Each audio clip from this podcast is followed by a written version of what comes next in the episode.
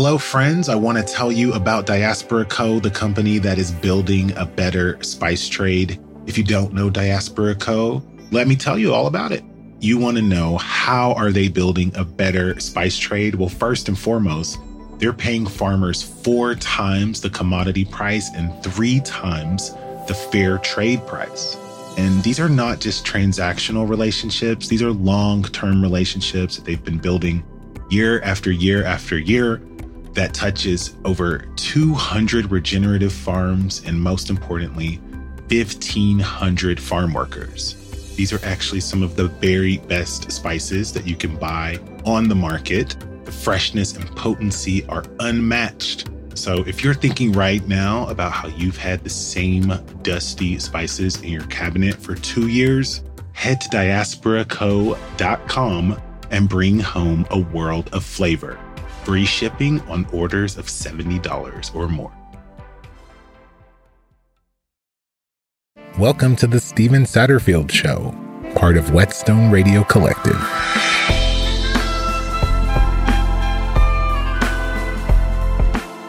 Welcome back. Today, I'm excited to have Christa Barfield on a special Earth Day episode. If you don't know Christa, she's a Philly native and the founder of three agrarian based food businesses. In 2018, she developed multiple food brands that were based in principles of regenerative agriculture with a goal of traceable and transparent food origins.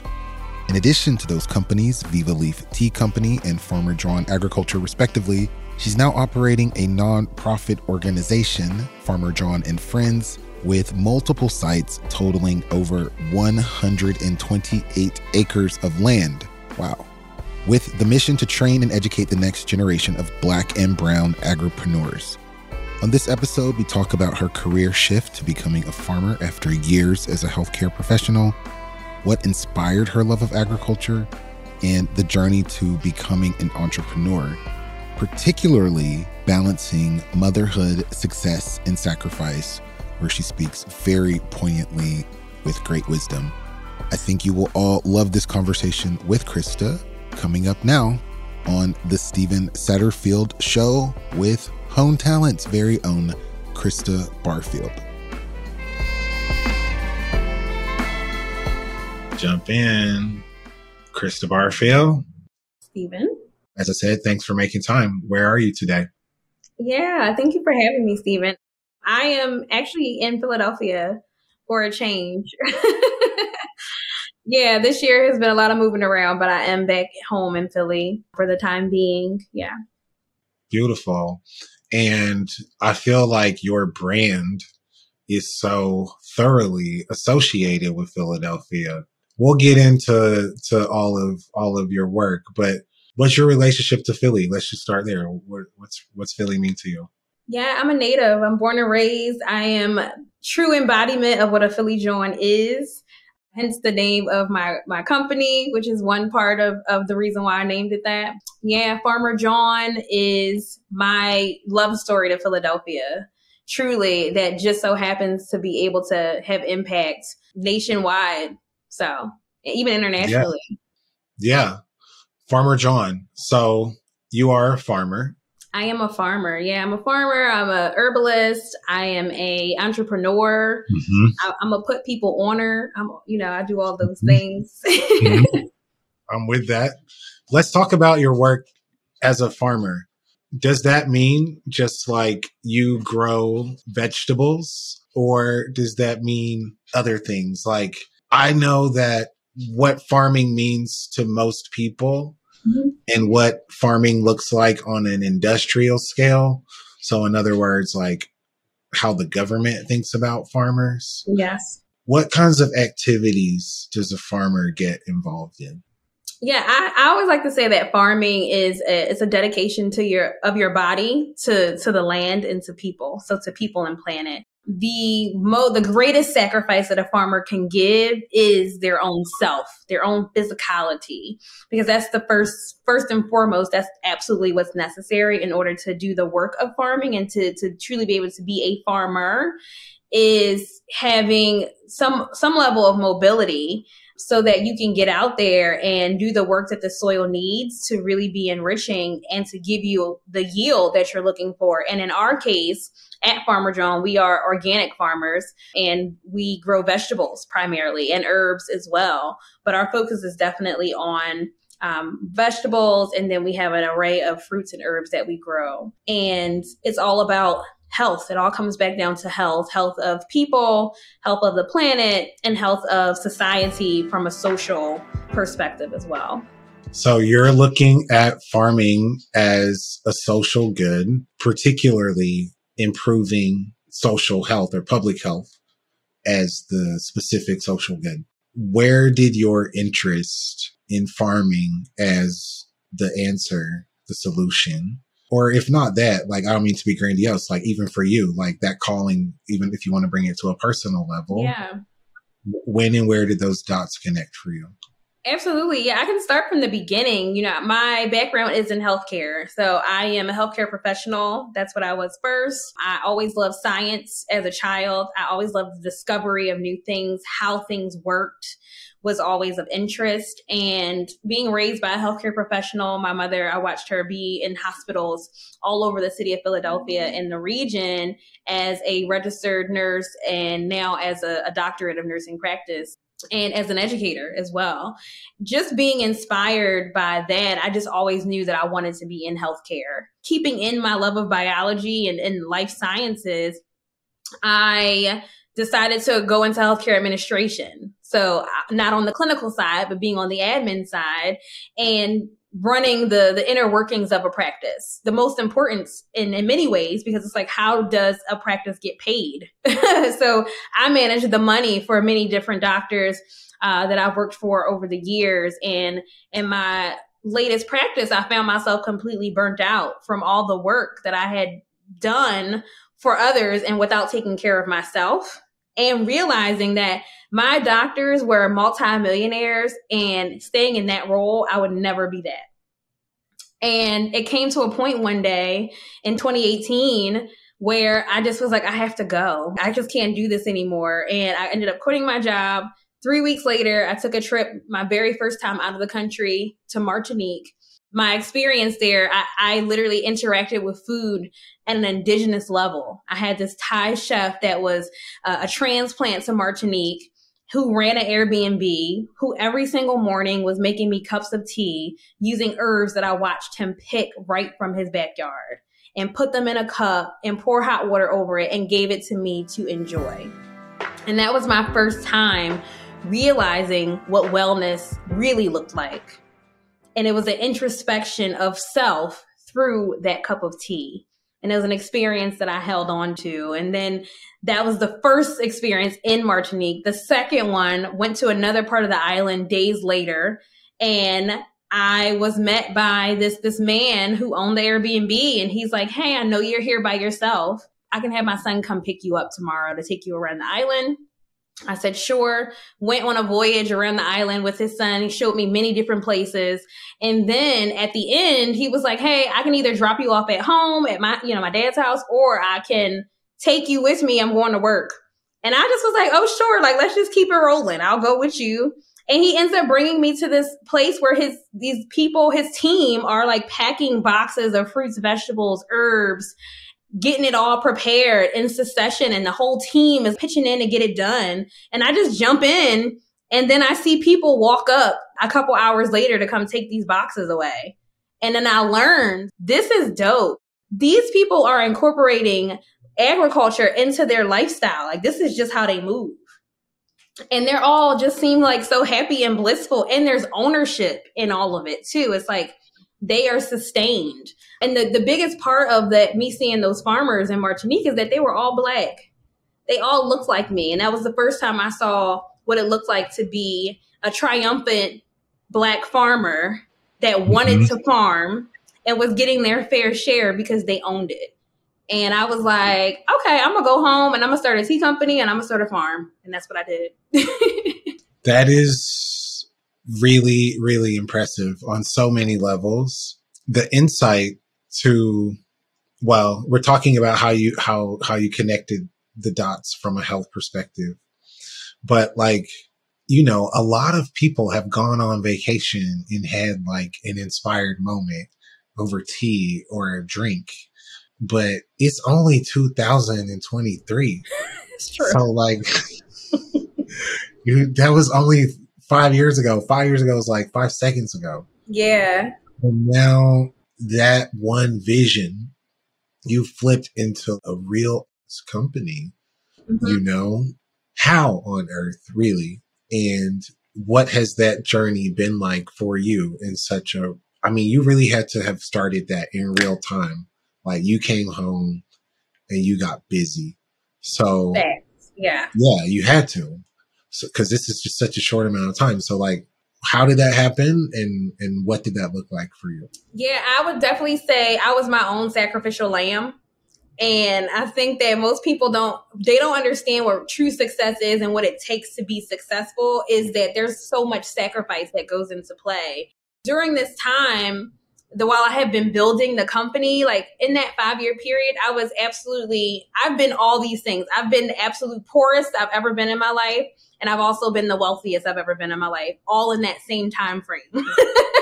so.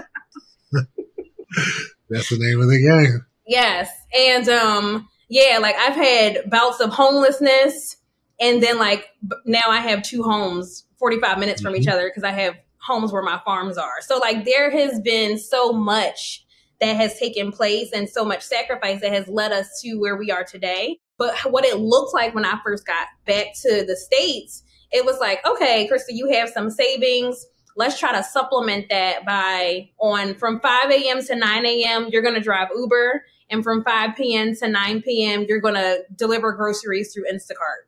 And then in the middle of the day, that's when you are pinky and the braining it and like getting to it.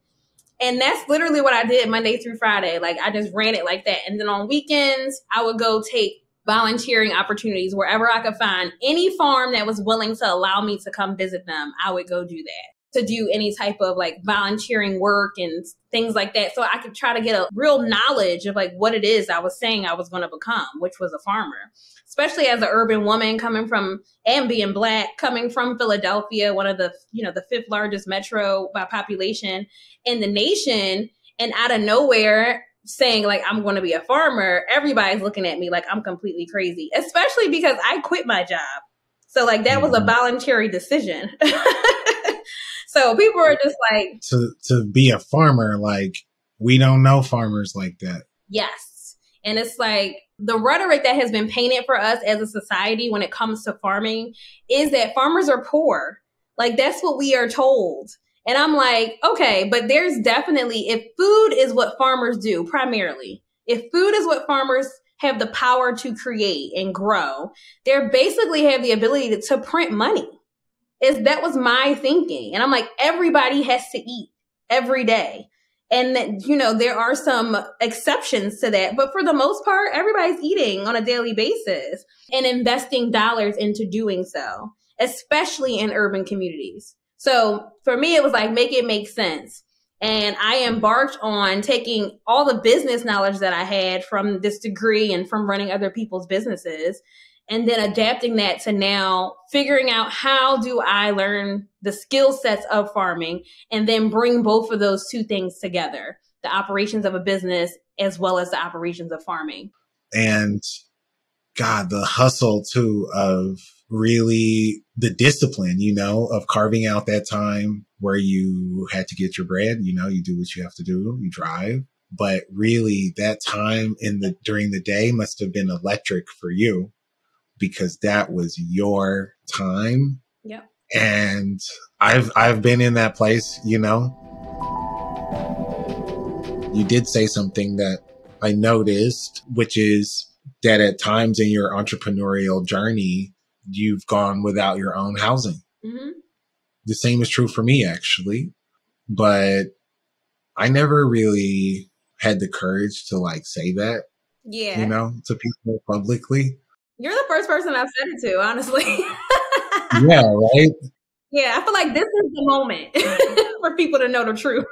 Yeah, I agree with you because, you know, that brings up a lot for me. But this being the first time that you've said that, you you must feel that you are at a place in life where there's an adequate distance from that space where you're like, no, I can actually speak on what it took for me to create that distance. So what does it feel like for you to just kind of almost matter of factly say that? Meanwhile, I know when you were living that, yeah, that was a completely different situation. So true. And when you say distance, I wouldn't even say distance in time. I would just say distance in circumstance because there's no way I'm ever going to return back there. you know? And so it was a lot. I went through, you know, the, the true bouts of entrepreneurship, especially as a mother, because I had always been used to being able to care for my children, provide housing for them, you know, made sure we had cars that worked, all of those things. And to get to a point where I'm like, okay, this house we're not going to be able to keep. We're not going to be able to stay here anymore. I've been sustaining it and holding it down as, as much as I can, but I choose my business now. That mm-hmm. was the part for me. It was like nobody could understand it. I literally mm-hmm. had to tell my children that they had to go live with their dad because I was choosing my business over them. And that is not popular opinion because the thing that people didn't understand is that I quit my job. Like I quit a well paying job. I had my own parking spot in Center City, Philadelphia at this job. so like abandonment now it's like everything else be damned. It, this is going to be successful at all costs my mm-hmm. I am doing this. I'm doing it this at a very high level also. So therefore it's going to require everything else takes a back seat and that includes these two beautiful creatures that I created.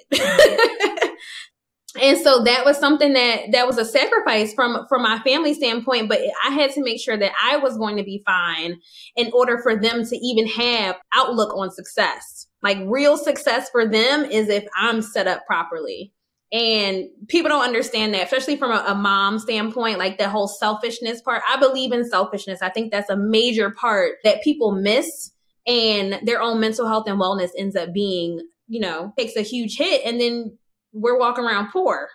Whereas now I can actually be healthy and sane in myself and comfortable with my decisions.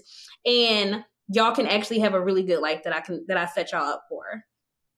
I hear you. And I said, um, that was January 2nd of 2018 when I quit my job. Three weeks later, I'm on a plane to another country, like just quitting my job. So people really thought I was nuts. That whole process of saying, like, okay, you quit your job and you're going to go spend money on vacation. I sure am.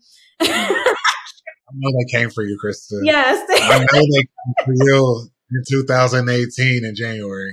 Yep. Lord. And that was a decision that also is all a part of the journey. And to me, that was also sacrificial and mm-hmm. selfish. Mm-hmm. Sacrifice mm-hmm. and selfishness go hand in hand. And it, the, the right amount, the right formula, if you will, is necessary to me for anybody's success.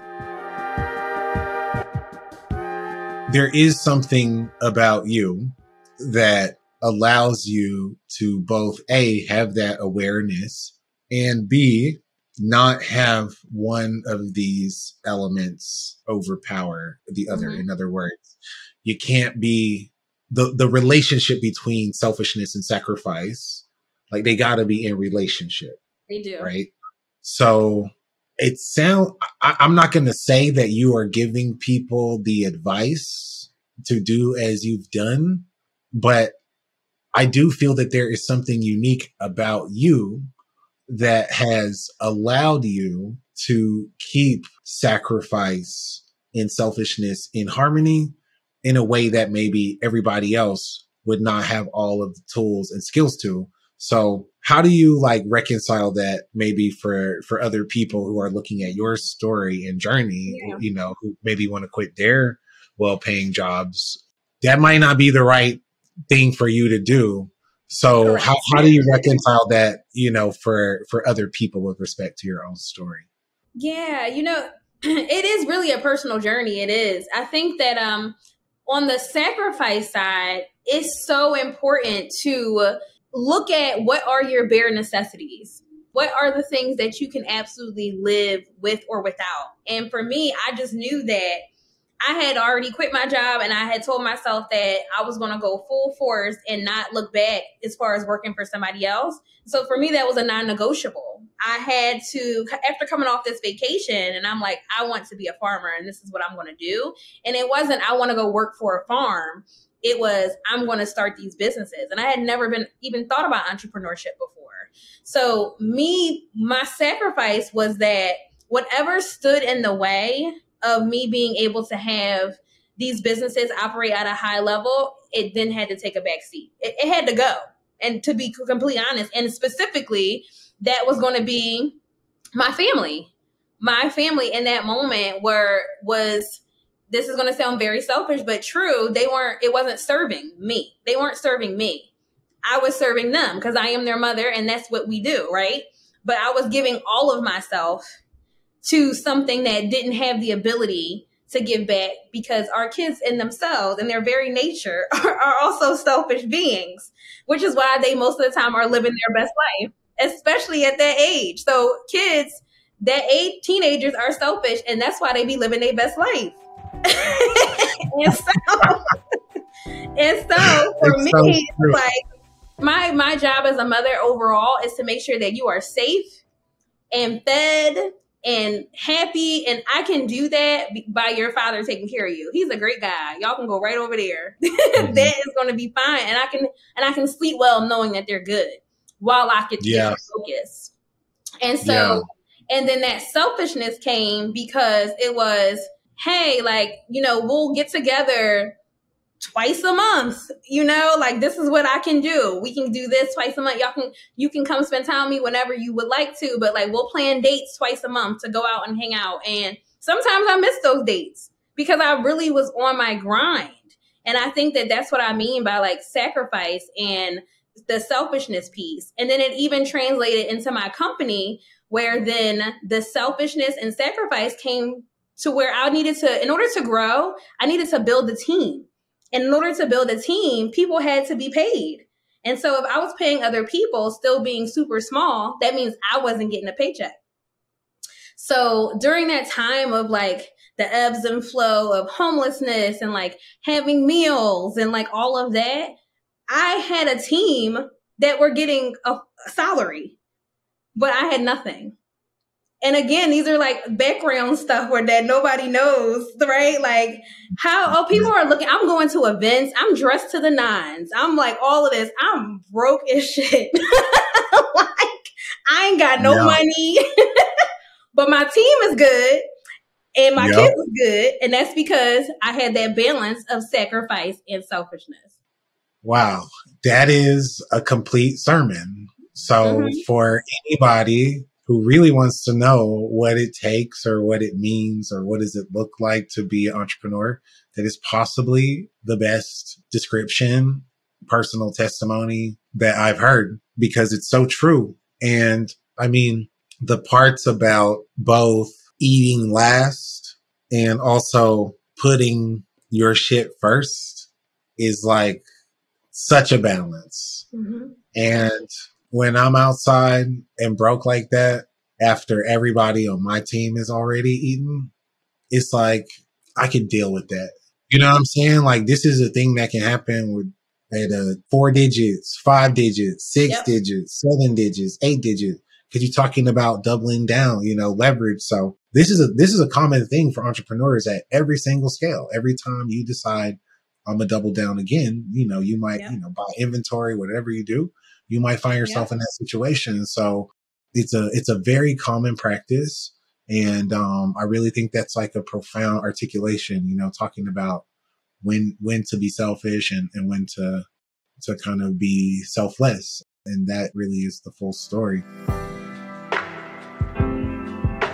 Let's talk about solo travel, where you first had this epiphany. Yes. And what it what it means for you because you it clear i mean obviously like you have a, a whole success story that came from yeah. you taking that time in a different country by yourself mm-hmm. so what does it mean for you to travel by yourself yeah it's a, a, a chance for you to really get to be by yourself and with yourself with your own thoughts and do exactly what you want to do not with no coercion or influence by anyone else and that to me is priceless because again, that's those same words come into play, sacrifice and, and selfishness. when you're on a trip by yourself, it gives you, you, don't have any other choice but to be selfish. And it's not like a conscious decision that you're making. It just is. And you really get to, to know who you are by just existing. Making decisions that aren't influenced by anybody else is a beautiful thing because you really get to be in tune with yourself and, and have that introspection. I love that. And I know that as a person who's had the luxury of traveling outside of the US. I know our navy blue passport goes heavy, but also like being a black person from the US, mm. feeling more free in so many instances, honestly, countless instances outside of our country, feeling free. What does that look like for you? Like, how have you felt as a black woman traveling solo around the world? You know, I love being a, a. I love being where the locals are because no matter where you go as an American, those locals are going to know that you are American. they can like smell the American on you. I don't know what it is. And I just love the the way that they're welcoming and one because at at one point our dollar was very strong and so that's a great reason why people want to welcome us in but also because for me I can only speak for myself specifically but I am very much a sponge. I love to just go in and just, I'm very intrigued, genuinely intrigued by the way that other people are living. That's why I, why I love, you know, touristy areas can be cool. But if I can choose, I'm always going to go with, I want to be where the locals are because I want to be immersed in real culture. Because as an American woman who didn't travel anywhere until after, you know, till my 30th birthday, I feel like I don't know a lot and I don't consider myself cultured because there's over, you know, there's 200 countries and I've barely explored any of them. So I am want to be a sponge and I have such reverence for other cultures that I just really want to soak it in and be of service wherever I go, you know, whatever I'm going to, especially if I'm visiting farms, which is like my common theme when I travel. You know, I just want to be of service to them because I have that much respect for their culture and everybody's not down for that. So as a farmer and traveling by myself, that's the kind of things I like to do. yeah, that makes sense. So how can you what does being of service as a traveler look like? Yeah, I mean really that is just it goes back to how I feel about being a farmer is a sacrifice of, of body and what most people need done are laborious things that in, in, that involve physical labor and I'm always willing to to give my back and my knees to the benefit of who wherever I may be. And most of the time that is a farm, but that could be, you know, helping prepare a meal. That could be, you know, helping to set a table. I, I feel like there's always these common things where I find myself and it does happen to be around food. It could be running to their, you know, local bodega to go grab something or harvesting something for them. Yeah, like I just always want to help whatever way I can that is something that's useful for them, truly useful for them. Yeah. So you feel that a great way to move about the world is a kind of servant tourism, but in a more one to one way, right? By engaging with the, with the locals in right. non-touristic places. And through that engagement, through being a sponge, now you're like, Ooh, I can help you out in this way. And then yeah you're building a relationship based on that service and showing yeah, up. And it's experiential. Yeah, experiential yeah. learning is, is to me the way that all people should learn. I truly believe that. It's the way that we retain as well. Yeah. And when we're experiencing things, we uh, we walk away with so much more. And that per we leave that whoever we helped through that experience, we leave them with so much more. It's so much more impact that I believe is really measurable to say like wow that was really helpful today. Today i didn't have to do that thing that i do every single day. And you know i'm going to remember christa always for that because she did that for me. That's so real. Experiential learning servant tourism selfish selflessness sacrifice. I'm just reflecting on all the things i i learned from you today which is a bunch. You are truly a remarkable person. I'm really excited about, you know, the stuff that we're working on, getting to work with you and getting to know you through your work and as, as a, you know, ally, comrade in the work as well. Tell people what you're working on now that you're excited about and where they can find and support the work?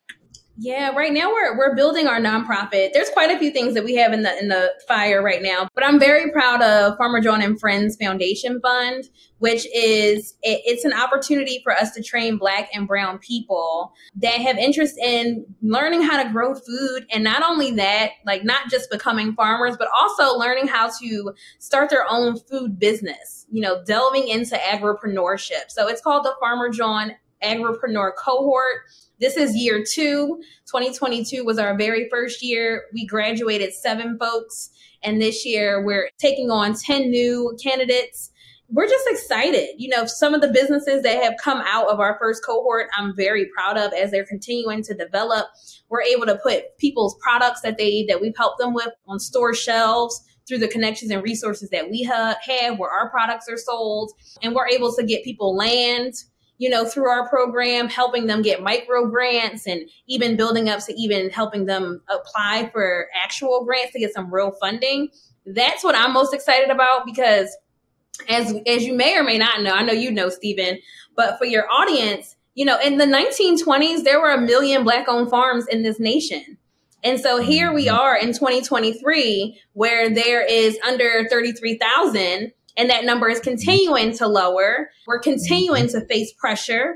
So, you know, there is just so much that needs to be done around making sure that Black people have firm standing in the world of agriculture and that are major players here because we were literally exploited. Black bodies were exploited for the purpose of building the Industrial Revolution here in America. And so it's time for us to, to revert back to what we know, get back to basics, start putting our hands in soil, remove the stigma that is around soil, especially for Black and Brown and, and Indigenous people. And let's start printing money again, which is basically growing food. No follow ups.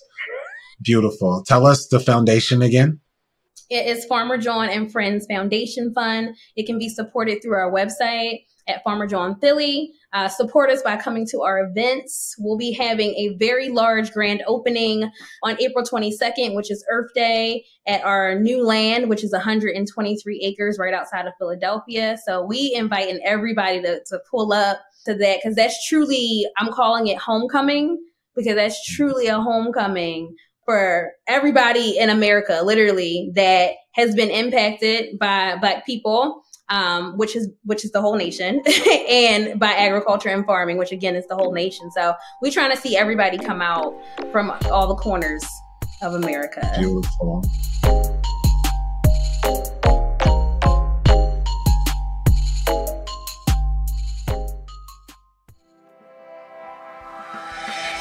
Thank you to executive producer Celine Glacier, sound engineer Max Kovalchuk, editor Ilgan Cordogan, and associate producer Quentin LeBeau.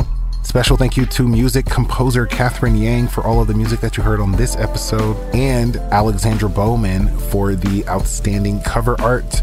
You can follow us and learn more about Whetstone Media at our website, whetstonemedia.com or on Instagram and YouTube at Whetstone Media.